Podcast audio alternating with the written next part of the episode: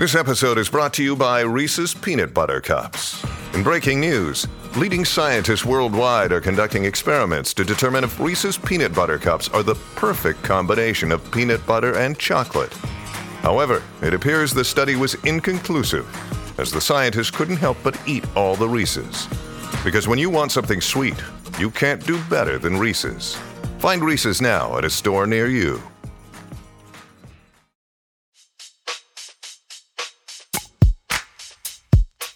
Welcome to Dear Prudence. I'm your Prudence, Jenée Desmond-Harris. Today, we'll be answering letters about what to do with wedding photos that include a sibling's ex, how to break it to your dad that he's not invited to walk you down the aisle, and whether it's okay to tell loved ones you never want to vacation with them. Here to help me out is Caroline Moss. She's an author and the host of the podcast Gee Thanks, Just Bought It, where she talks about what she bought and what you might need to buy next. It was born after she started tweeting about all her weird Amazon finds and purchases, and it will make you want to buy a lot of stuff. She used to read the advice column asking for a friend, so she actually has a little experience with what we're doing here today. Hey, Caroline, thank you for being here. Hey, Jenée, thank you for having me. I'm so excited to be here. So before we get started, I want to ask you to give one piece of completely unsolicited advice on any topic you'd like to talk about. Okay, I have thought about this, and I'm going to land on a very piece of like solid, just get it done advice, which is in March, if you can, book your holiday travel. Wow. It is so much cheaper. You have to be a special kind of person to do that. Like your real advice yeah. is be an organized person, get your life together, get better at decision making. That's a tall ask, but I'm sure it works well. It doesn't mean you have to be super organized. I just want you to be motivated by a lower price point. Okay. And I have only had good luck booking in March because the thing is, is that people, a lot of people think when they book in like August or September that they're early. They're not early. Right. Because when people start mentioning holidays in August, I'm like, what are you talking about? Or people who start talking about like yeah. even Halloween costumes in summer. I'm just like, you're well, you're getting ahead of yourself. What are you doing? But those are the people who have a Halloween costume. I'm not there yet. But what I can do is I will book a flight and feel really like self-righteous about the little amount that I paid, even if the flight is not for like nine months. So that's my best piece of advice to feel. It's a small thing you can do to like make you feel like you really have it together. And then if you feel like you saved two or three hundred dollars or whatever, you can just spend that money because it's free. Right. Because exactly. you saved it on holiday travel. So you're not really spending okay. it on Amazon, right? Right. Exactly. So you understand my philosophy yeah. then. All right. Yeah. Don't okay. even have to explain that. Right. That's free money. And that is for you to go shopping with as a congratulations for booking your holiday flights in, you know, by Saint Patrick's Day. Sounds right to me. Okay, Caroline and I will dive into your questions after a short break.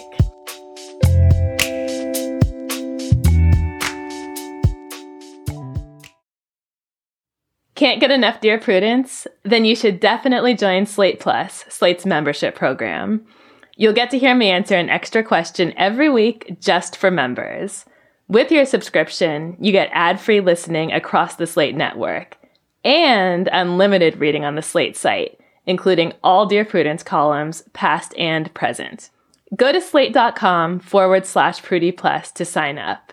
It's just fifteen dollars for your first three months. Again, that's slate.com forward slash Prudie Plus. On Death, Sex, and Money, we feature interviews with you, our community of listeners, getting honest about uncomfortable things.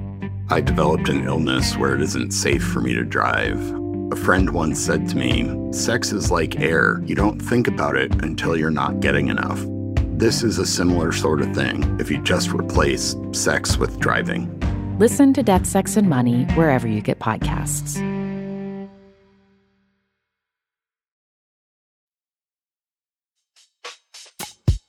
Welcome back. You're listening to Dear Prudence, and I'm here with Caroline Moss.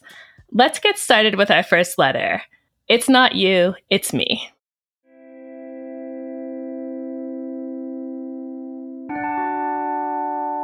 I'm just finishing up a vacation with a dear friend of mine, and I have come to an important decision. Apart from my significant other, I want to vacation solo for the rest of my life. What was going to be a relaxing vacation to unwind before the school year starts up again, and my workload is getting tripled while our department has been cut by thirty-three percent, was a week of me doing everything for the two of us and not getting a lick of alone time. If I stayed back, they stayed back. If I went out, they went out. Don't get me wrong, I had fun and I love my friend dearly. And I got to explore a part of a country I had never been to before. But I'm so frustrated by how they relied on me to do everything. Look, it makes a certain amount of sense. I'm very well traveled. I'm an excellent problem solver. I'm not afraid to ask for help. And the one thing I seem to be able to catch on to quickly is foreign public transit. Still, I'm resentful instead of well-rested. And it's not just her. I really don't think I travel well with anyone. My parents, I have to be on all the time and usually act as their go-between with the locals, so I'm a tour guide getting a free vacation. Not the worst trade-off if you're into it, but I'm not. My aforementioned significant other has to always be doing something constructive with his time, needs fewer breaks, and has zero situational awareness. He's white, male, lives in a city where eye contact is not recommended, and again, he lets me handle the travel stuff, but at least he's a good navigator. My coworkers only like one type of vacation, and I'd rather spend my time doing something else, but at least they get that I'll be off doing my own thing and meet them for dinner. I know I'm being picky. I know I'm being unreasonable in my expectations, but I don't care. I spent ten years backpacking the world and making friends and working, and I had a fantastic time doing everything on my own terms. It wasn't easy, nor was it particularly restful, but it suited me. I thought when my friends got into a financial place where we could vacation together, it would be a blast. But in every scenario, I'm underwhelmed, disappointed, and overworked. My friend I'm on vacation with currently has recommended we do this every year since we travel so well together. Before you go on the communication route, I gave her clear expectations of what I imagined this vacation to be. It was my vacation, and after she expressed interest, I invited her along, and she said she agreed. That being said, she's contributed nearly half to everything, and that does give her equal voice in what we do, and people are allowed to change their mind about what they want. I just wish they didn't when I know exactly what I want. I know if I had encouraged her to do some of the navigating for me, I would have been driven crazy with her inefficiency. I did ask for alone time in the beginning, but I saw I was hurting her feelings, and we did have fun together. It just wasn't what I needed or looked forward to. And I cannot stand to hurt a friend's feelings due to my neuroses. I'm also invited to a girls' weekend in October and a vacation with colleagues in February.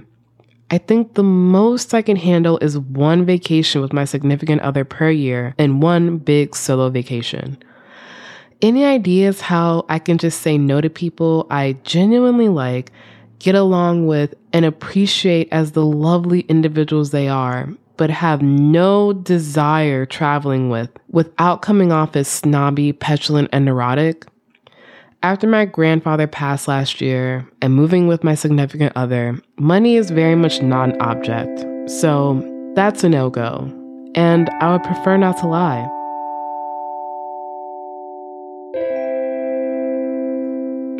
So there's a lot to unpack here. I'll just take really one line is. that jumped out at me. If I stayed back, they stayed back. If I went out, they went out. Does that sound pretty reasonable for a vacation with a friend to you? To do things together? It does to me. Yeah, I feel like unless you decide something else, and I know people do, like I like to go off and do my own thing, so I'll be on an excursion by myself, or I'll be in the room sleeping. You pretty much expect to hang out with the friend you went on vacation with, right? Mm-hmm, mm-hmm. So, I really agree. I mean, I totally respect where the letter writer is coming from. Um, I find trips with other people, and especially groups, kind of challenging um, because no matter how much I love them, I find it difficult to have to talk from the minute I open my eyes until the minute I go to sleep at night. It just drains something out of me.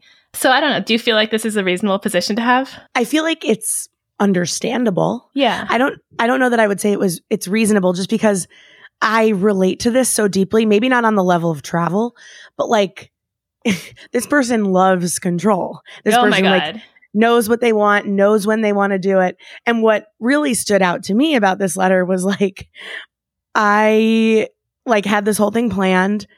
I knew what I wanted to do. And then I invited them along. And I was like, well, that was your mistake, because right. it was helpful that um, this person gave the context of the financial aspect was met by half by their friend. It's like right. you invited them along, but you're not paying for them. So that right. they do get a say. I think what it sounds like is like they already know they do better on their own. They mm-hmm. like being able to make decisions and do what they want to do. And part of the trade-off of getting to have company in mm-hmm. in these trips is that you do kind of have to like relinquish some of that control. I would say maybe the issue is just that like the length of time hmm. was too long. Like maybe you plan trips or you plan your own trips and invite people along, but just for like a very short leg of the trip. That's actually a really good idea. I had not thought about that. I was going yeah, to tell right? her just... I think you're um, making this a little bit harder than it has to be. You I travel agree. better by yourself. You love so instead of saying to your friends, um, "I don't want you to come with me anymore. I don't like it. I have to do everything. I'm totally type A. You're incompetent when it comes to navigating. I end up frustrated. You don't pull your weight." You can right. actually just say, "You know, I think this is going to be the beginning of my solo travel era. I love it. It's great for me. It's what I need to." Um, feel rejuvenated and really relax, and it's empowering to me. So for this year, I'll just be doing trips by myself and maybe one with my significant other. And I mm-hmm. don't think anyone's going to really dig too much deeper. They might be a little bit disappointed, but it's not an out of control thing to say, right?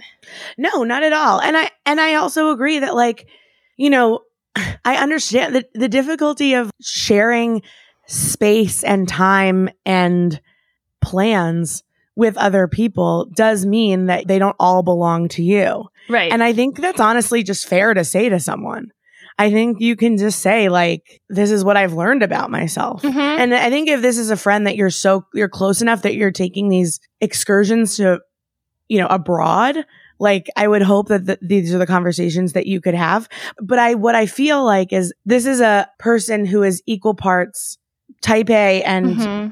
and controlling, and like they like to kind of control their own environment and kind of know the outcomes of what's coming, but also kind of a people pleaser. Yeah. Well, I think there's like this difficult position that many letter writers find themselves in, is that they say like, I'm this way, this is the way I am, but I don't want to be seen as that way. Like I feel very strongly yes. that it's okay, but I don't want to suffer any of the emotional consequences of people thinking of me that way.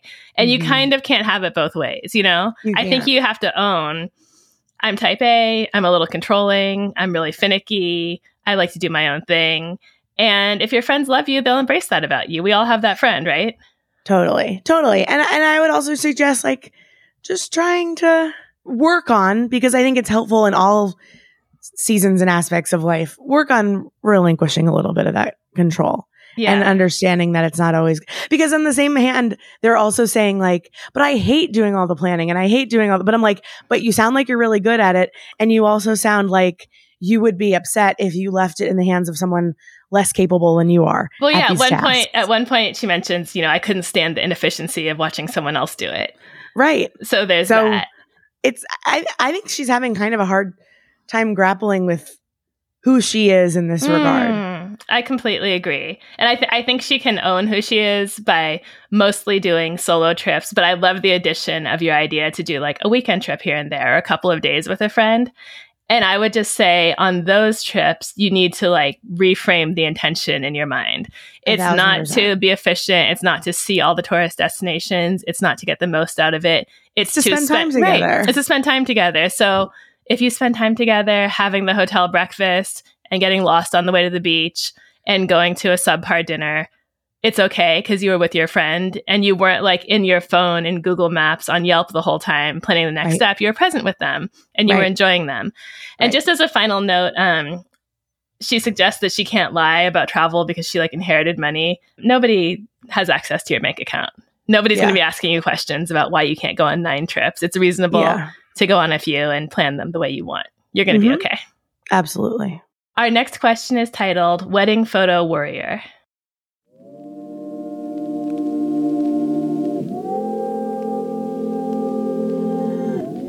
My younger brother is getting married this year to a girl who I haven't been able to get to know that well during their two-year relationship. From what I have gotten to know about her, she seems like a fine person, just not someone I would naturally click with. To add to that, my brother shared with me some of the fights that they have gotten into, and it has soured my opinion on her. I don't know how accurate my assessment is since I haven't gotten the chance to spend much time with her, but I get the impression that she is a type A perfectionist who can be jealous at times.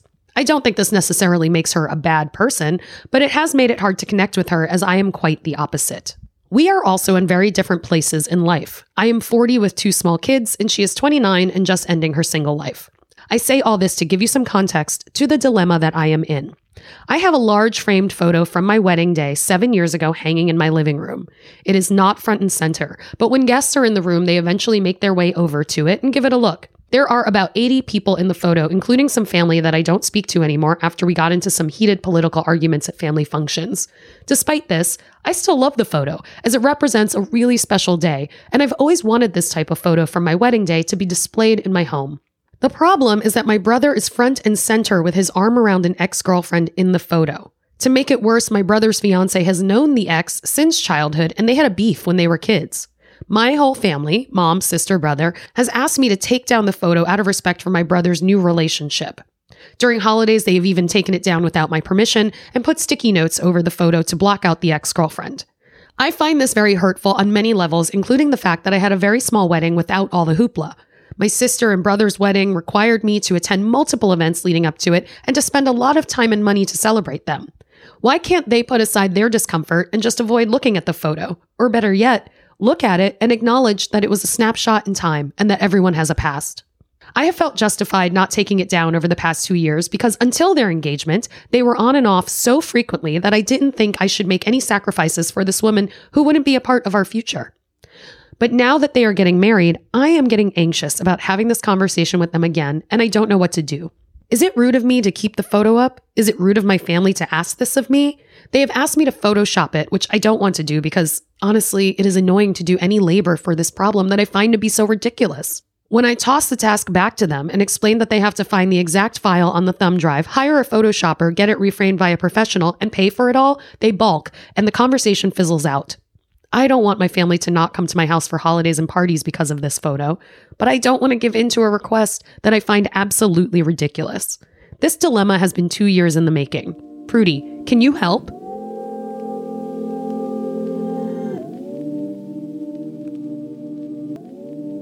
She seems like a fine person, just not someone I would naturally click with. I think I can translate that. I hate that bitch. She hates her so much. She hates her so much. And she would, be, this- she would be happy to open the drawer and get the thumb drive out and do the little Photoshop work um, or have someone else do it if she didn't despise this woman and feel yeah. resentful about like her place in the family in relation to her brother and she's the size digging of the in her heels had. Yeah, big time. Mm-hmm. So this is this is more advice for the brother and his fiance if you're listening.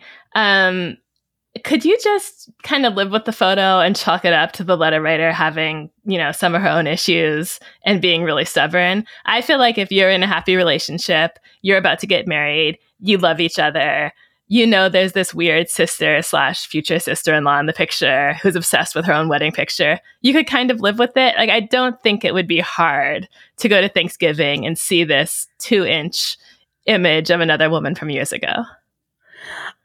Completely agree. I also think for the letter writer, can you just like put the photo in another room? Oh, that's a great idea. During Thanksgiving? I mean, yeah, I know. It's uh, like, what's worse? Like hearing about this mm-hmm. or putting the photo in your bedroom when your family comes over? That's such a good idea. That's it. And you know what? I didn't even think of addressing anyone that isn't the letter writer, but like there's a lot going on here. And like as a sibling with other siblings and lots of like dynamics and comparisons, like any family where you're mm-hmm. like, well, this person did this and I had to spend so much money to do this. Like, it's so telling to me that we got this context that was like, I had the smallest wedding. Right. I had the calmest wedding. All I want is this picture. But none of that has anything to do with anything. This picture makes people uncomfortable. It is your house. It is your picture. You are entitled to do whatever you want. But I also feel like digging your heels in on this issue has cost you two years of this argument. Right. And that's still something you have to deal with. So, like, which do you want to deal with? And I would argue, like, let me hop, hop on my armchair, unlicensed, unqualified Please. therapist couch. I think letter writer that you feel somehow underappreciated or unloved um, yeah. or not treated fairly by your family. And this photo, your stubbornness about this photo is standing in for your desire to insist on getting that love or getting that fair treatment or getting that equal attention. And the photo is not getting that for you. So you need to think about ways um, in your regular life, not necessarily on the holidays, that you can ask your family to treat you the way you want to be treated. And I don't know what that looks mm-hmm. like, if it's more time, if it's more words of affirmation, if it's more affection, if it's just like more contact. But I can tell that you want more out of your family. And the idea that you had this small wedding with no hoopla, it's getting mixed up with the idea that you just would like to like be more of a star in your family. I totally agree. And again, not a therapist, but like I can relate to the fact that you might think back on the last forty years of your life and say like, these were all the times I did things I didn't want to do mm-hmm. because of my brother's feelings, my sister's feelings, my parents' feelings. And this is the one thing I'm going to say no to. Mm-hmm. But I think it's still, you're holding the ember. You're still the one getting burned. Like, mm. this is not a conversation you want to have every single time they come to your house.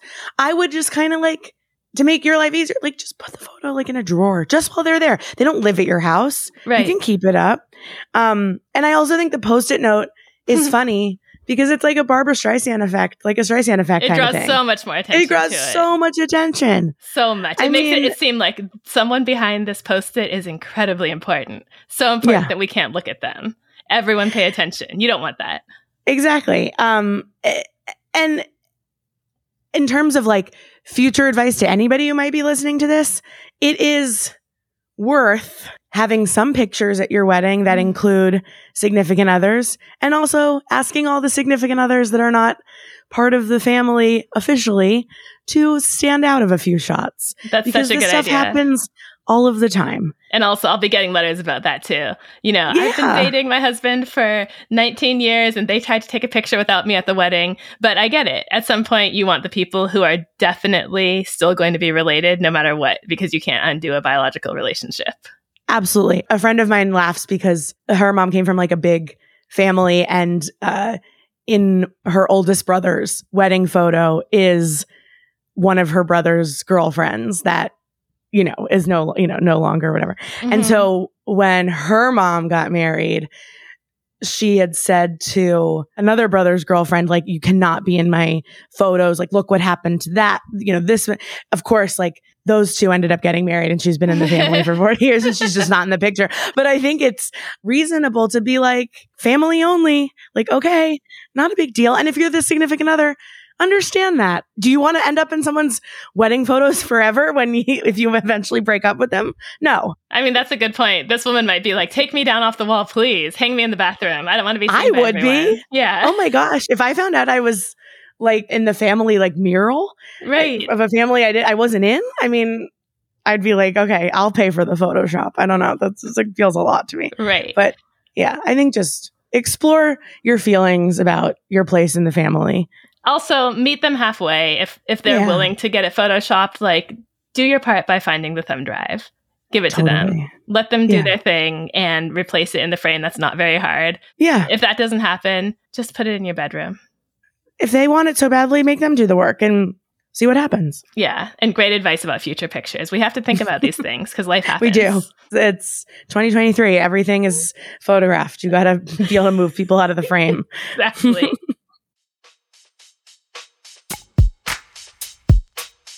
You're listening to the Dear Prudence Show, and when we come back, we'll be reading more of your letters. Stay with us.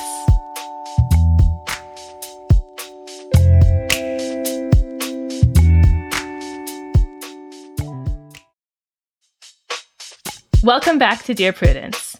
I'm here with my guest, Caroline Moss, to answer your letters, and the next one is titled Burnt Bridges.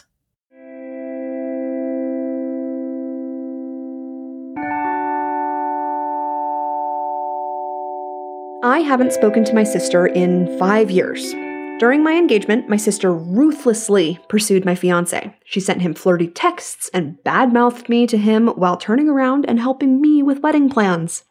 A mutual friend finally clued me in. I took my fiancé's phone and faked a text message to my sister. I told her I wanted to have sex right now and that the bitch had left for the day. I parked my car on a different street and waited. My fiancé was actually at work. My sister let herself in, all dolled up and with a bottle of wine. Then she saw me. To be concise, I kicked her out, broke up with him, and let everyone know what a conniving, backstabbing bitch my sister was. My parents keep pressuring me to forgive my sister. They wanted to put all the blame on my ex, and I refused to do so. Now she just had a baby boy. So my parents have switched tactics about how I will be denying an innocent child the chance to have a real family and a relationship with me. I have no desire to know my nephew because having a relationship with him means letting this mother back into my life. I would sooner cuddle a rattlesnake. How do I get through to my parents? There are some actions you can never come back from.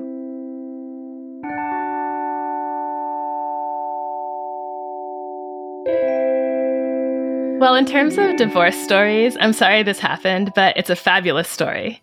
If you have to tell one about why you got divorced. I mean, this is like, this should be like a normal gossip by Dear Prudence yeah. like, crossover. Yeah. I mean, this is a, this is a, thank God. I mean. She wow. did a whole sting operation. Yeah, seriously. Totally successful. Smart. I'm a little confused factually about what the former fiance's role was, because I'm seeing yeah. that the sister pursued him. But I'm not exactly sure like what his role was, but I'm just assuming based on the end of the relationship that he was into it too. Woof. Yeah. Um, I say to that. I'm sorry that happened, letter writer. I mean, seriously, it is really rough. Um, yeah. I wonder if there's ever been an apology from the sister at all. Doesn't sound like it. Um, I mean, this is just toxic behavior. This isn't like a misunderstanding. This isn't, you know, I know we're only hearing one side, but I'm going to choose to believe this is mm-hmm. just like the truth. We have to. I mean, it's hard. You don't owe your family anything. Like, right. This is a really huge betrayal. That's so hurtful. And it's just, I would have a really hard time coming back from that. And, you know, there are a lot of people who don't have relationships with their siblings. Yeah. It's not what anyone plans when they have multiple kids. And it's not what anyone thinks will happen. But um, people distance themselves for much less serious reasons than this, you know? Oh, absolutely. Just simply yeah. not getting along, not enjoying each other, different values. This woman went behind your back and tried to ruin your life. Like, like I said in the beginning, I guess what I mean is you couldn't have like more concrete evidence for cutting her out yeah. of your life. You couldn't have a better story to tell. So you can feel really confident in that. There's no gray space here. No, I mean, there is really hor- isn't. This is horrible. Yeah. There's only gray space if you hold on to sort of what I think is kind of an unrealistic and outdated idea about you mm. need to be close with your family. Family comes first. That's what I'm hearing here is, is that's what her parents want. And, you know, I understand this idea of like, let's just move on. Let's just move on. But you are an adult. Mm-hmm. You don't, you... you know, assuming you do not live under the same roof as your parents, you're self-sufficient, you have your own life, you make the choices about who you let in your life. And family is family, yes, but I think we put a lot of weight on like a blood is thicker than water mm-hmm. sort of idea. And that is true in squabbles of like, my sister like borrowed a piece of jewelry that I really love and lost it. Like mm-hmm. we can... We can like come back from that. Right. But like this is a deep betrayal. Right. And it sounds like your parents just want to be like, can't we all just get along? Can't we all just be a family? Can't mm-hmm. we all just like have a nice time? Look, you have a new nephew. It's so mean of you to deny him this fam. Like it, that's not on you. But mm-hmm. I don't know that you are going to ever get that out of your family. You have to be okay with the fact that you're making this choice for yourself and they might never understand why you're doing that. Right. And it's okay. And a lot of people are okay with the appearance of a happy family, even if everyone is secretly miserable and um, resents or even hates each other. A lot of people for are sure. like that. Um, clearly your parents are. And I yeah. guess I would say to your parents, like, either you think family is so important and valuable or you don't. And if you do, then you should be really, really mad at my sister for the mm-hmm. way she betrayed me. Like, which one is it? You know, if family yeah. is so essential, then you should be just devastated that she would do this to her own sister. And it doesn't Absolutely. seem like they are. Again, because I think they mostly care about appearances and, I don't know, maybe convenience on holidays. Um, yeah. I just want to add, too, that I also think it's smarter to never meet the nephew if she doesn't think this relationship will be resolved. Like, right now, he's fine. He doesn't know her. He's not going to miss her. What would be hurtful would be if she had a relationship with this kid and he was five years old, and then she decided to pull back and disappear from his life. So mm-hmm. if you don't see a path toward total reconciliation, I would say absolutely um, stay out of the baby's life. And it sounds like that's what she wants to do. She's yeah. like, I don't want to know my nephew, because she'll never, she knows she'll never be able to have a relationship with him that excludes her sister. And right. that's smart of her to know that. And I think, you know, it's a form of emotional manipulation to use a child, a baby who does not know what's going mm-hmm. on, and who, because he doesn't know you, therefore does not care about you, right. um, and has no attachment to you. This is your parents reassigning their discomfort with the, you know, the rift between you and your sister, and putting it inside a baby who doesn't know anything else. And that's not okay. Right. Um, like, I would be worried if she had been like, well, I really want to have a relationship with my nephew, but I don't want to have a relationship with my sister. That would you're be right, hard. Jenée. Like, right. Yeah. Like, there's just really no way to do that without sort of compromising how you feel about the entire situation that got you here in the first place. But I think it's like, if the question is, how do I get through to my parents? Sometimes you just don't. I'm so glad you said that. Yeah. It's like a conversation we're always having about boundaries, you know? Yes. Yeah. You get to have them, but you don't get to force people to understand them. Like, the reason it's hard to have them is that you just kind of have to sit there and just be okay with however people react. And that's the yeah. really hard part. Boundaries are not like for making other people to respect. It's knowing like where your line is. Right. Um, and where, when you'll walk away, when your boundaries aren't being respected, not forcing someone to change the way that they're being to continue to like have them around. And it's very hurtful when parents, when this happens with parents, but you won't get through to them. It sounds like she's tried. It sounds like mm-hmm. you've tried. Knowing only what you've told us here, I think you can be okay with the boundary that you've set for yourself. Again, like, anyone is allowed to cut anyone off, but you really yeah. have the, the strongest possible case here. Like, you tell really... your parents to ask their friends what they think and report back.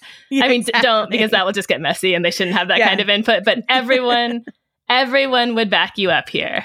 A thousand percent. You should feel good about being one hundred percent right, because rarely yeah, we don't get to be one hundred percent right, but totally. You get to be one hundred percent right here. Exactly. Enjoy that. We'll send you a certificate.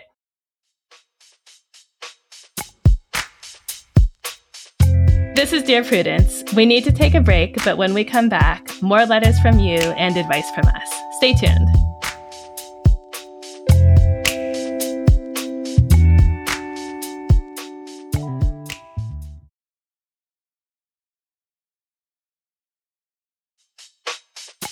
I'm Jenée, and you're listening to Dear Prudence. Caroline and I are about to tackle our very last question for the day. Caroline, you ready?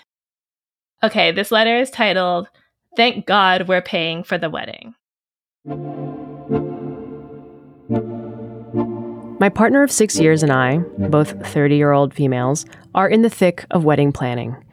The issue is my father, who expects a typical father of the bride role. To put it briefly, I love him very much. And he was certainly never abusive, but in terms of good male role models, he has never made the top of the list. I'm not worried about the father-daughter dance.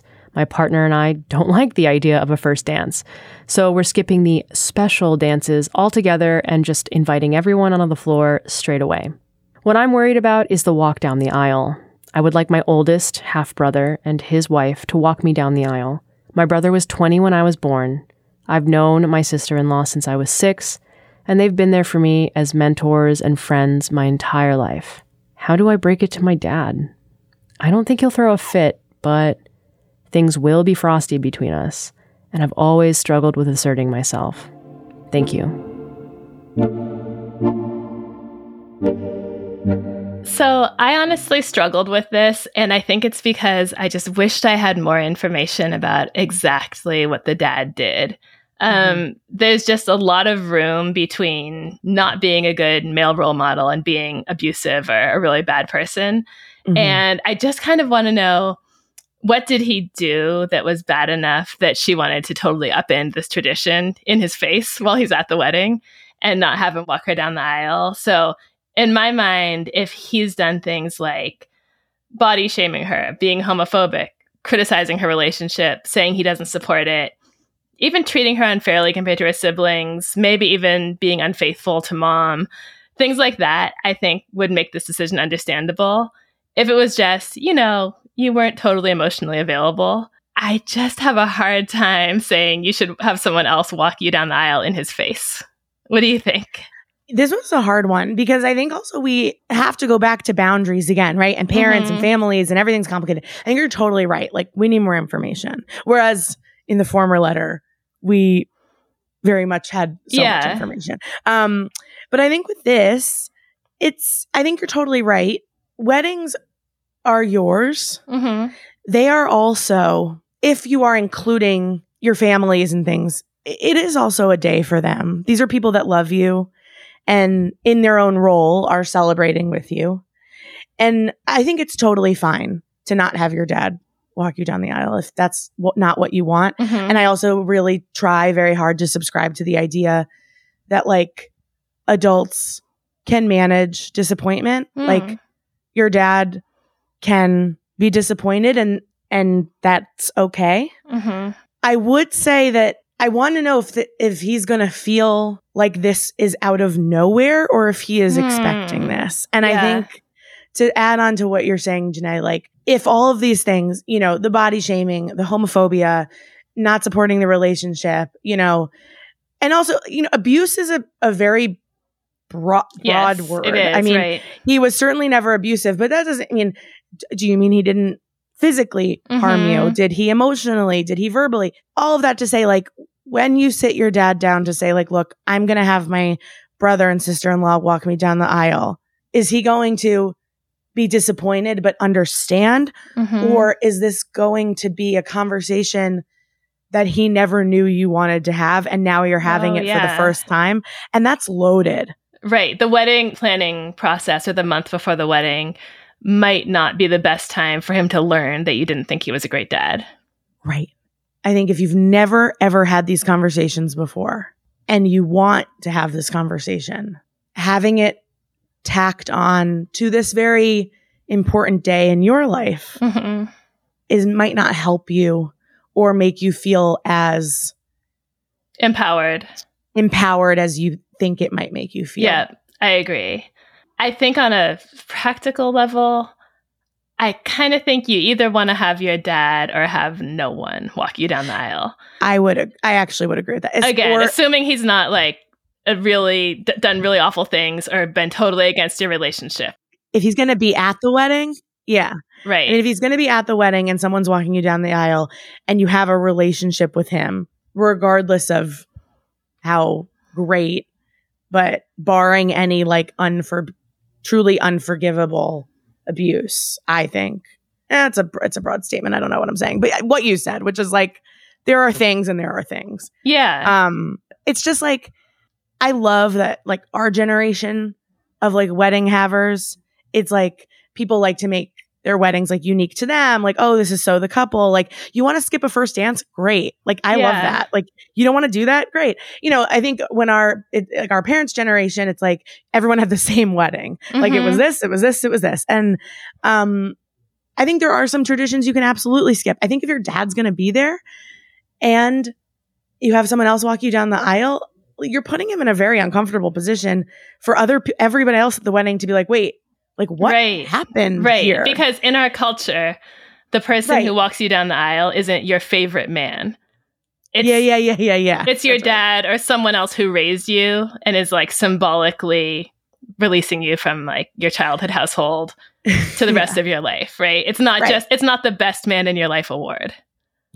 Uh, yeah, that's right. And I, and it's totally makes sense if you're like, wow, I hate this idea of like my dad brings me down the aisle and gives, I mean, you're already two women getting married, right? Like, we're already right. throwing tradition on its head there, and wonderful for it. The idea of our fathers walking us down the aisle is really rooted in like giving you to another mm-hmm. man who now owns you and you take right. his last name. So it's like, I, it makes sense if you don't want any of that. But I think you're totally right. It's like, you're not just picking the man you like the best and he brings you down the aisle. Mm-hmm. It has like cultural implications. And if you want to get rid of those, it doesn't mean you don't love your dad. It just means you're walking yourself down the aisle.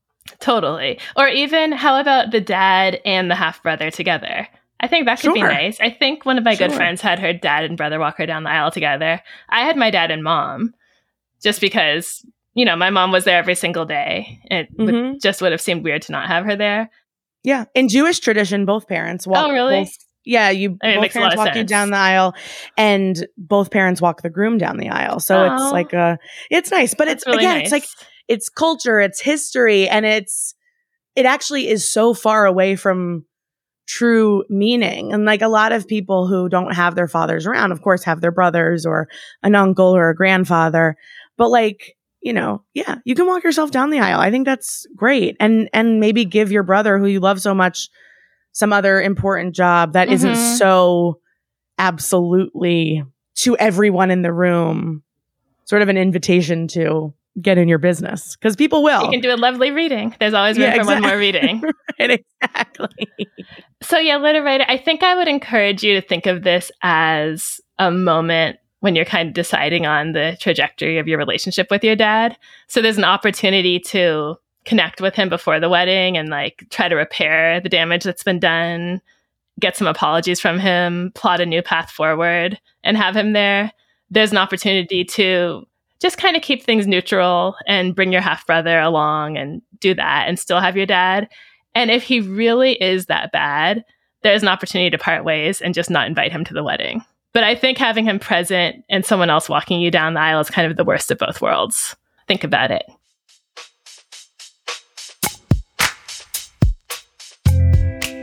Those are all the questions we have for this week. It's been fun and hopefully helpful. Thank you, Caroline. Thank you so much for having me. This was really fun and kind of stressful. So Wasn't it? Sorry. You did a great job. Thank you. Oh, um, thank people should you. take your advice on life in addition to all the things we spend our money on. Yeah. Listen and subscribe to Caroline's podcast, Gee Thanks, Just Bought It, where she invites interesting, smart, savvy guests to rave about their favorite buys in the hopes of helping you become a smarter, more informed shopper. New episodes are available every Friday. Do you need help getting along with partners, relatives, coworkers, and people in general? Write to me. Go to slate.com forward slash Prudie. That's slate.com forward slash P R U D I E. The Dear Prudence column publishes every Thursday. If you'd like to hear your question answered on the podcast, we are looking for letter writers who would be comfortable recording their questions for the show. You can stay anonymous. Dear Prudence is produced by Se'era Spragley Ricks, with a special thanks to Maura Curry. Editorial help from Paola De Verona. Daisy Rosario is Senior Supervising Producer, and Alicia Montgomery is Slate's V P of Audio. I'm your Dear Prudence, Jenée Desmond-Harris. Until next time.